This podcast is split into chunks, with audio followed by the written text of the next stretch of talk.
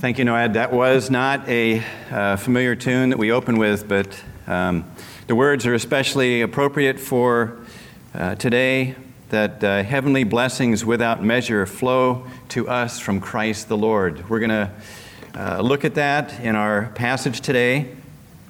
I'd like us to turn to Galatians three. We're continuing in our study of Galatians. Paul has um, a definite message for saints in uh, the churches of Galatia and the uh, fellowship at Calvary Bible Chapel, California. Do you sense a repetitiveness, a sameness in messages from Paul's letter to the Galatians? Um, some of you have um, not been here to to listen to the messages, but um, do you sense that there is a repetition, that we're covering the same ground as we uh, as we go through Galatians? The apostle seems to hammer away at the same theme. At the same theme, uh, was he exhausting his poor hearers in an attempt to make his point? We think not, if we properly assess the danger that there was in the uh, Galatian churches. What was the problem? Paul wrote in chapter two, he said, "False brethren secretly brought in, came in by stealth to spy out our liberty, which we have in Christ Jesus, that they might bring us into bondage." These spiritual pretenders sought to force on their hearers the demands of God's law, the law that God gave to Mo- Moses. And they they sought to force these demands on them for their salvation, for keeping their salvation, and for making their salvation even better. Okay?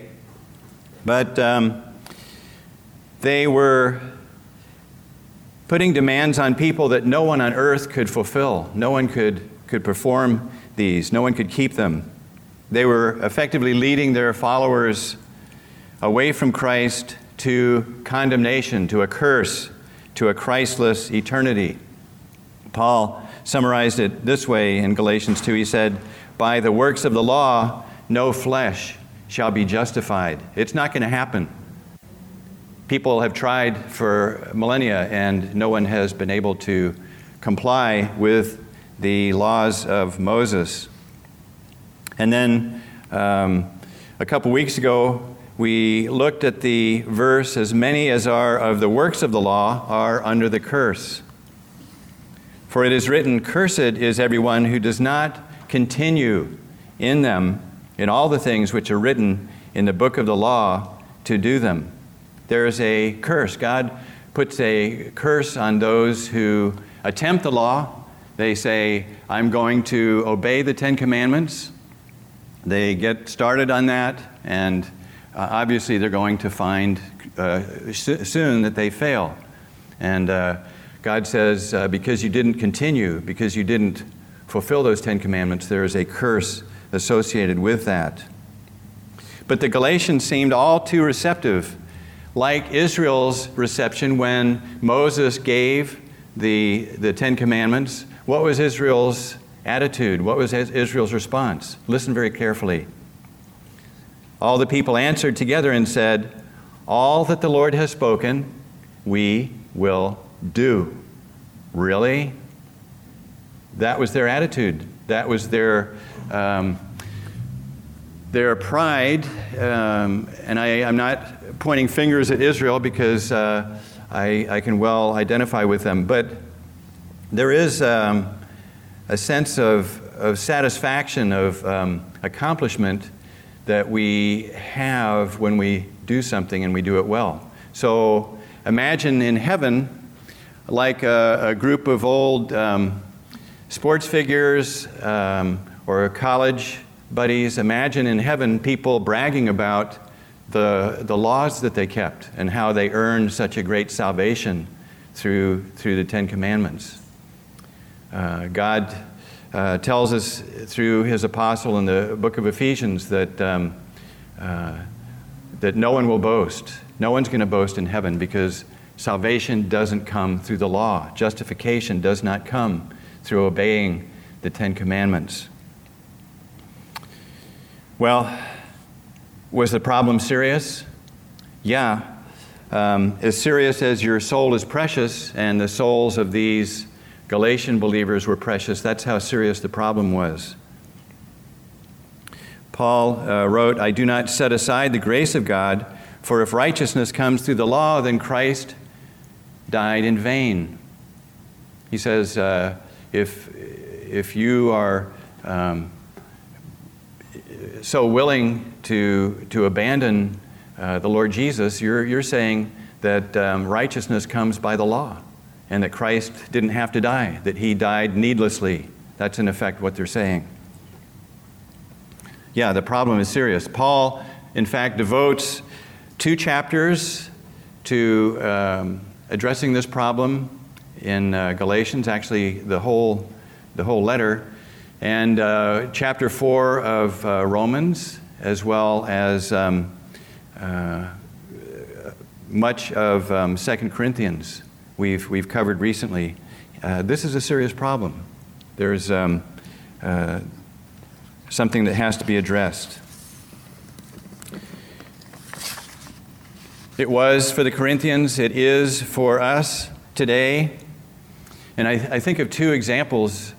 Um, one was a Bible student I corresponded with for eleven years.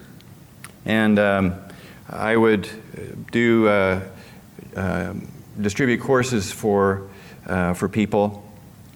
And after eleven years of correspondence, she answered this question: "Are you sure that you are truly saved?" She said, "Yes, because I try to keep the Ten Commandments."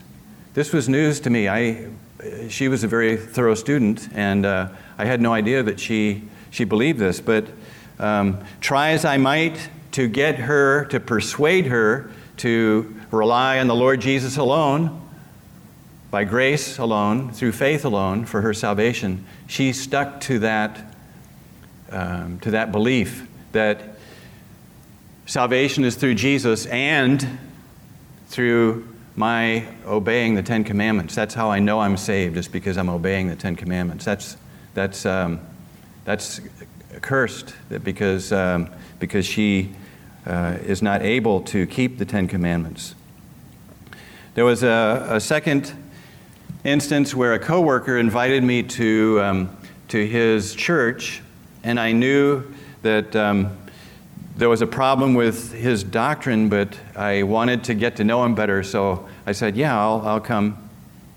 So um, we. We sat through a time of singing and then a time of testimony and prayer, and I, I remember vividly a woman standing in the meeting and saying to the effect, "Jesus, help me. Jesus, accept me. Jesus, receive me, because I'm trying so hard to obey you." And um, by the sound of the amens from the congregation and other testimonies that I heard, I realized that This um, this church was characterized by this uh, works orientation, this um, this belief that if I obey the Ten Commandments, I'm going to be okay. They were relying on the law for their salvation. That's too bad. That is. If uh, if you haven't been challenged by modern day Judaizers, stand by. You will. You will be. People who say, "I believe I'm a good person, I believe in the Ten Commandments, um, in obeying them for my soul's eternal welfare." Um, do you know the Ten Commandments? I guess is the first question to ask a person. Um, what are they? Could you could you summarize those for me to see um, you can't obey what you, you don't know? In persuading the Galatians from this curse of the law, trying to get them to believe in justification by faith, that the apostle doesn't mean to bore his hearers, but to lay down a firm defense for this doctrine against a false doctrine. So in chapters uh, three and four, the apostle provides arguments or reasons against the Judaizers' false gospel. And he skillfully demolishes their doctrine step by step. We who follow the Lord Jesus are called to fight.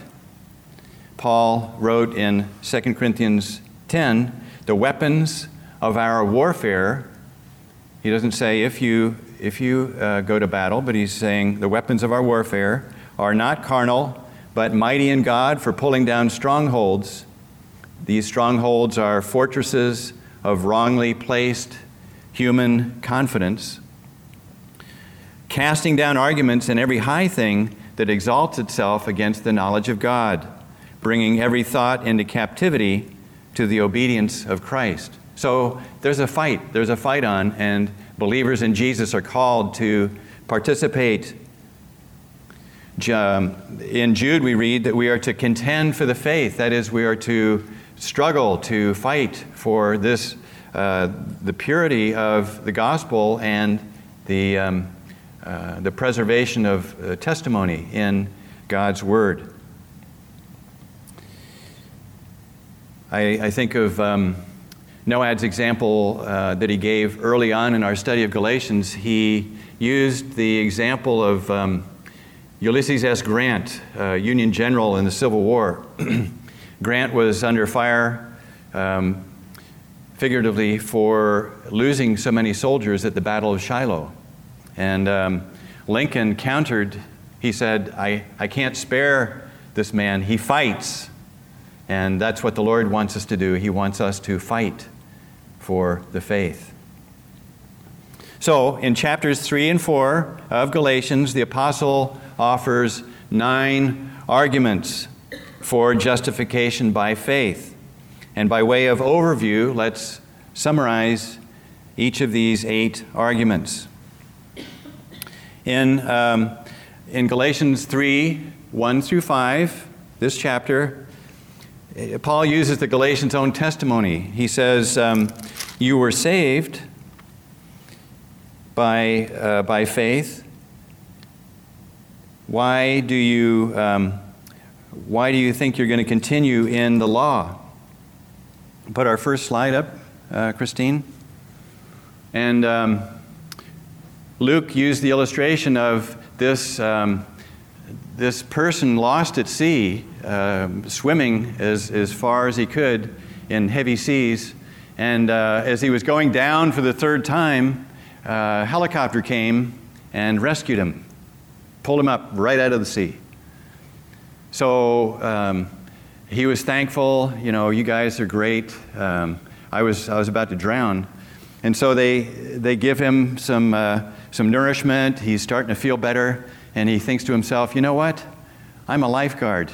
I should be able to uh, to take care of this myself. Would you guys drop me back into the sea and let me finish swimming to shore? Well, that's ridiculous. But that's what the law is. We think, I'm saved by grace, I'm going to continue in the law. Paul says, you foolish Galatians, who has hypnotized you? Who has deceived you into believing this? So that's um, that's argument number one. Second, in verses six through nine, Paul offers the testimony of Old Testament scripture, and he points out that God justified Abraham through faith, and that we must come to God in the same way. Then, as um, we've already discussed in uh, verses ten through fourteen, there's the curse of the law imperfectly obeyed. Christ has redeemed all those who trust in him from the curse of the law, and yet um, we find those who are willing to um, to subject themselves to try Uh, obeying the law for salvation. Next slide, Christine. Um, Daniel, I believe, used this illustration, Arbeit macht frei. And it uh, appeared at the entrance of death camps, um, Jewish concentration camps during World War Two. The promise was, as you rolled up to the camp, Arbeit, work makes free. Work makes you free. So you work hard enough, you work long enough, you can get out of here. There was only one exit to the concentration camp, and it was not through the gate. It was a lie. It was a deception. And those of us who attempt to uh, come to God through the law are under the same, under a similar deception that work makes free. On the contrary, Jesus makes free. Faith in Christ makes free. Work does not. This is um, this is an example of trying to uh, to work for salvation. My heart goes out to those who uh, suffered the horrors of the concentration camp, but um, how would a person knowing what was going on inside the concentration camp go walk in? And that's basically what we have. Um, people knowing that the law doesn't save, and yet they're going to, to try it anyway. Fourth, uh, there's the testimony of human covenants. We're going to cover that today. God's promise to Abraham was not nullified at all by his law to Moses. Next week, Lord willing, we will look at the purpose of the law. Okay, so if the law doesn't save, why did God give the law? Why, uh, why was that so important to Israel to have the law, and for Israel to be custodians of the law to us? Then in uh, chapter three, verses twenty-six through twenty-nine, the blessings of our union with Christ, another argument Paul uses. And he says that believers in Christ are heirs according to God's promise. In uh, chapter four, verses one through seven, he offers a legal illustration, and he says that believers in Christ are adopted sons and are no longer bound by the law. In uh, verses eight through twenty of chapter four, Paul gives an impassioned appeal to the believers that the uh, Galatians must recognize their inconsistency and regain that freedom in Christ. And finally, uh, Paul in uh, verses twenty-one through thirty-one offers a historical illustration, and he uses um, an allegory. He presents um, uh, Abraham's sons as um, representing the uh, the law and God's promise. I look forward to, to that. So we may use any or all of these, these arguments, these reasons against those today who are preaching a false gospel of, of works for salvation, or to use them in the lives of those who are truly confused. They're seeking the Lord. They're not sure how the law fits into uh, God's plan. And so these are available to us as um, uh, as arguments. Okay, Galatians three, and let's pick up at verse thirteen. Christ has redeemed us from the curse of the law, having become a curse for us. For it is written, "Cursed is everyone who hangs on a tree," that the blessing of Abraham might come upon the Gentiles in Christ Jesus, that we might receive the promise of the Spirit through faith. Brethren, I speak in the manner of men, though it, um, though it is only a man's covenant, yet if it is confirmed, no one annuls or adds to it. Now to Abraham and his seed were the promises made. He does not say, "and to seeds," as of many, but as of one, and to your seed, who is Christ. And this I say, that the law, which was four hundred thirty years later, cannot annul the covenant that was confirmed before by God in Christ, that it should make the promise of no effect. For if the inheritance is of the law, it is no longer of promise, but God gave it to Abraham by promise. In verse fourteen, Paul tells uh, that the blessing of Abraham would come upon the Gentiles in Christ Jesus. What must that have done to the, the hearers in uh, these churches in Galatia that, um, okay, Paul, you're talking about Abraham. He's our father. We are his sons. And so now you're going to um, you're going to show our argument as Judaizers that um, that the law is necessary. Well, Paul seems to anticipate this. So in um, in verse fifteen, he picks up here and uh, realizes that the Judaizers would not deny God's promise to Abraham. He, God had promised that in you all the nations shall be blessed. God reckoned Abraham righteous because he believed God. But then God gave his law to Moses, and this law must be taken into account. If the law did not set aside the promise, the Judaizers would say, it certainly added to it, so that to faith must be added the works of the law. So the apostle picks up here with a, um, a gracious illustration from the business world. And he refers to this contract, uh, man's covenant. We use covenants today in the business world. We call them contracts. And at my work, we see contracts worth hundreds of thousands of dollars come through. Slide, Christine. Often the contracts are, off, uh, are altered by our contracts department, so they look kind of red uh, when they get to us. There are lines stricken, there are stipulations added, there are notes on the side. And the two women that I know in our contracts department are very sweet, but I think when they get a red pen in their hand, they can be pretty savage.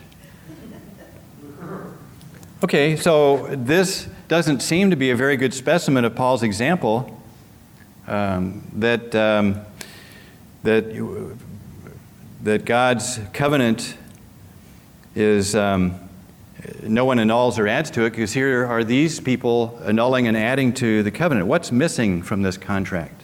Next slide. Ah, the um, the signature, the agreement. Okay.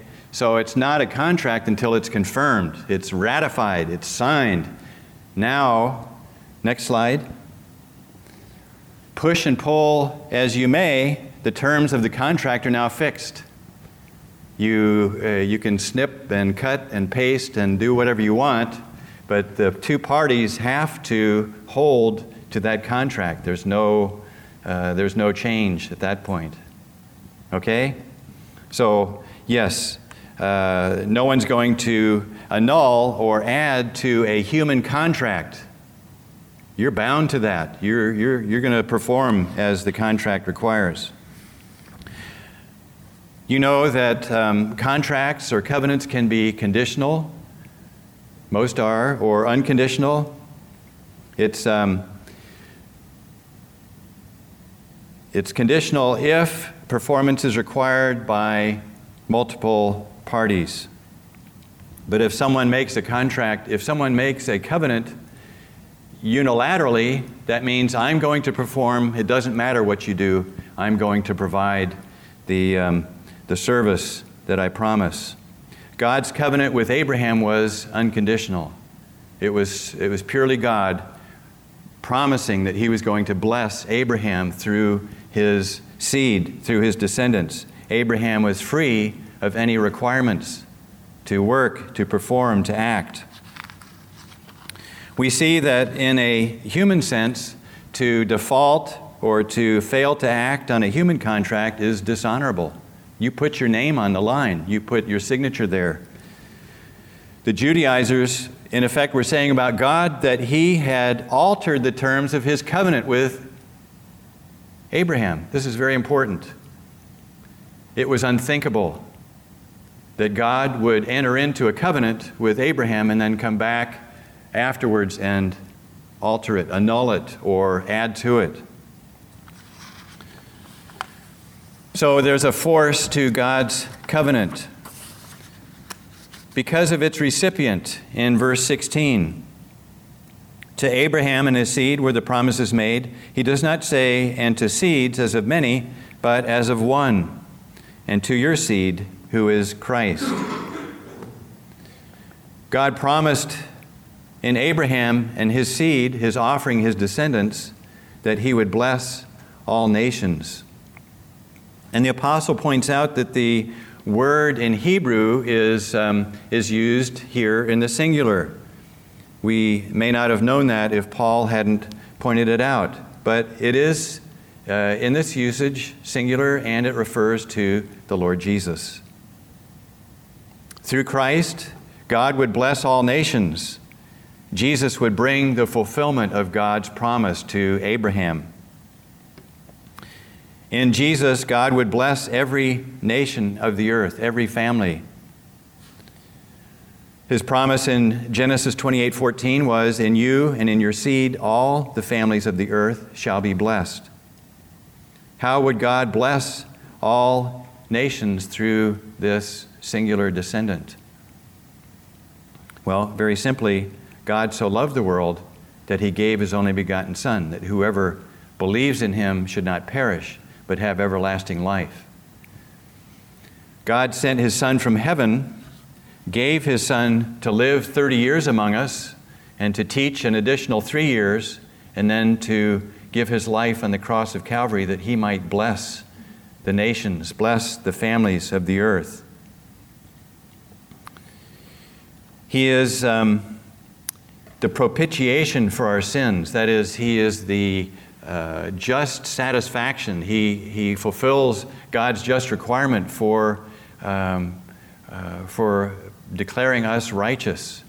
Jesus is that one, not for our sins only, but for the sins of the whole world.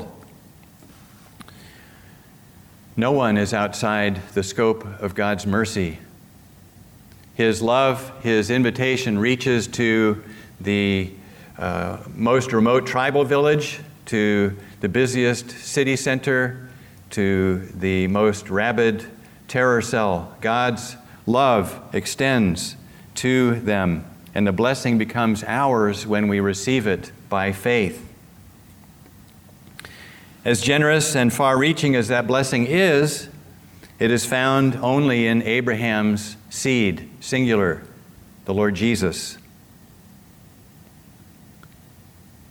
And we read this in Acts four, "Nor is there salvation in any other, for there is no other name under heaven given among men whereby we must be saved." So there is blessing. There is large blessing. And it comes only through the Lord Jesus. That is God's chosen um, minister of his blessing. And as abundant as the, and as eternal as the blessing is, God's invitation is time sensitive. All right? It, uh, it's for a limited time only. It's amazingly brief. It extends the life of an individual. So we must receive his blessing now, in this lifetime. Behold, now is the accepted time. Now is the day of salvation.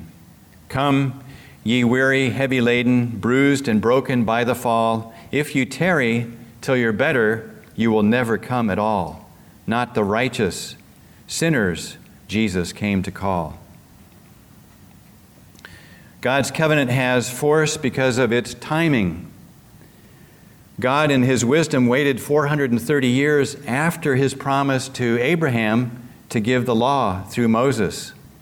This was ample time to prove that justification is by faith and without assistance from the law. Next slide. So we see that um, God promised to Abraham his descendants, though he and uh, Sarah were well past their childbearing years. And um, he called Abraham out to the night sky and he said, "These are as your descendants shall be." Abraham believed God, and God accounted that faith to Abraham as righteousness. But it wasn't until Moses, four hundred thirty years later, that God gave the Ten Commandments. Um, inscribed them there on tablets of stone, and uh, Moses gave them to Israel. four hundred thirty years later, we say, well, uh, we, we may argue, uh, well, wasn't circumcision required uh, of Abraham? Yes, but even circumcision wasn't for fourteen years. Um, so four hundred thirty years, how long is that? What happened four hundred thirty years ago in Western history? We need a historian, a historian to figure this one out. fifteen eighty-eight. Do you have a slide there, Christine? Of um, yeah, uh, Sir Francis Drake um, attacked the Spanish Armada and uh, deflected them from invading England in fifteen eighty-eight. How many remember your history? Um, okay, thanks, Christine. uh, a lot of history has happened since Francis Drake Uh, defeated the Spanish Armada. So uh, does that give you a flavor? Does that give you a, an appreciation for the length of time between God's promise to Abraham and God's uh, giving of his law? There have been a lot of uh, souls justified by faith in the interim. So the point that Paul is making, I believe, is that there is so much history contained in those four hundred thirty years, it frustrates the Judaizers' attempt to marry the um, uh, promise and the law. It separates the two. The law is far removed from God's promise, both in time and in purpose. The apostle gives a very distinct purpose for his law. The law is good. God gave the law. The law belongs to God. But we must use the law lawfully. And I trust that um, David will cover that in his um, message next week. God confirmed his covenant. There's um, uh, there's a an acting out of this um, the the covenant in um, the smoking oven and burning torch of Genesis fifteen, uh, verses seven through seventeen. There was the confirmation of this covenant through the miraculous birth of Isaac. Um, God gave Isaac to them in fulfillment of, um, of his promise to give him descendants. That's in uh, Genesis twenty-one. And then in Genesis twenty-two, God, by an oath, by himself, he swears that um, uh, that his covenant is true. So he confirms that it's ratified.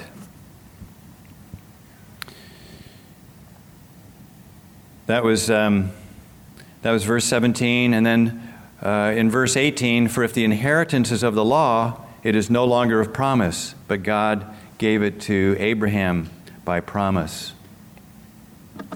God gives his inheritance by the law keeping or by faith, not by a combination, not by a hybrid, not by uh, any sort of um, joining of the two. Paul told the Romans, he said, if those who are of the law are heirs, faith is made void and the promise made of no effect. There's um, the two are opposed to each other, law, the law and the promise, faith and law-keeping. This word gave in um, verse eighteen, God gave it to Abraham by promise, is um, a different uh, word than we we normally would find in the New Testament. Its um, its meaning is to show favor, to give freely, to bestow, bestow by grace. So it carries the added emphasis that God is is graciously giving. He's he's freely giving this promise to Abraham with no no special conditions, no fine print, no hidden requirements. All the promises of God in him are yes, and in him amen, to the glory of God through us.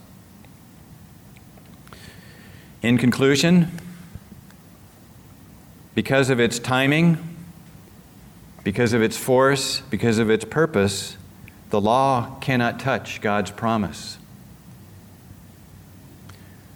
Its timing, God gave it to Moses four hundred thirty years after his promise to Abraham.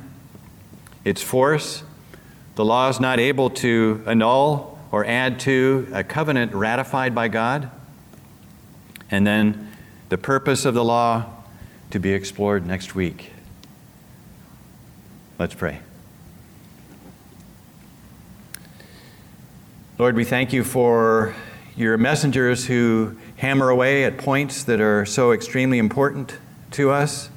And um, uh, you present people to us who are confused by uh, the Ten Commandments and the law. We pray that we might use these reasons in, in the book of Galatians, the letter to the Galatians, to sort through those for people. Uh, use us this week to help to clarify and define. And uh, those who are um, are set in their ways, they uh, they're not um, willing to bow to your word. We pray that we might um, give them a hearty rebuke in the name of Jesus Christ. Amen.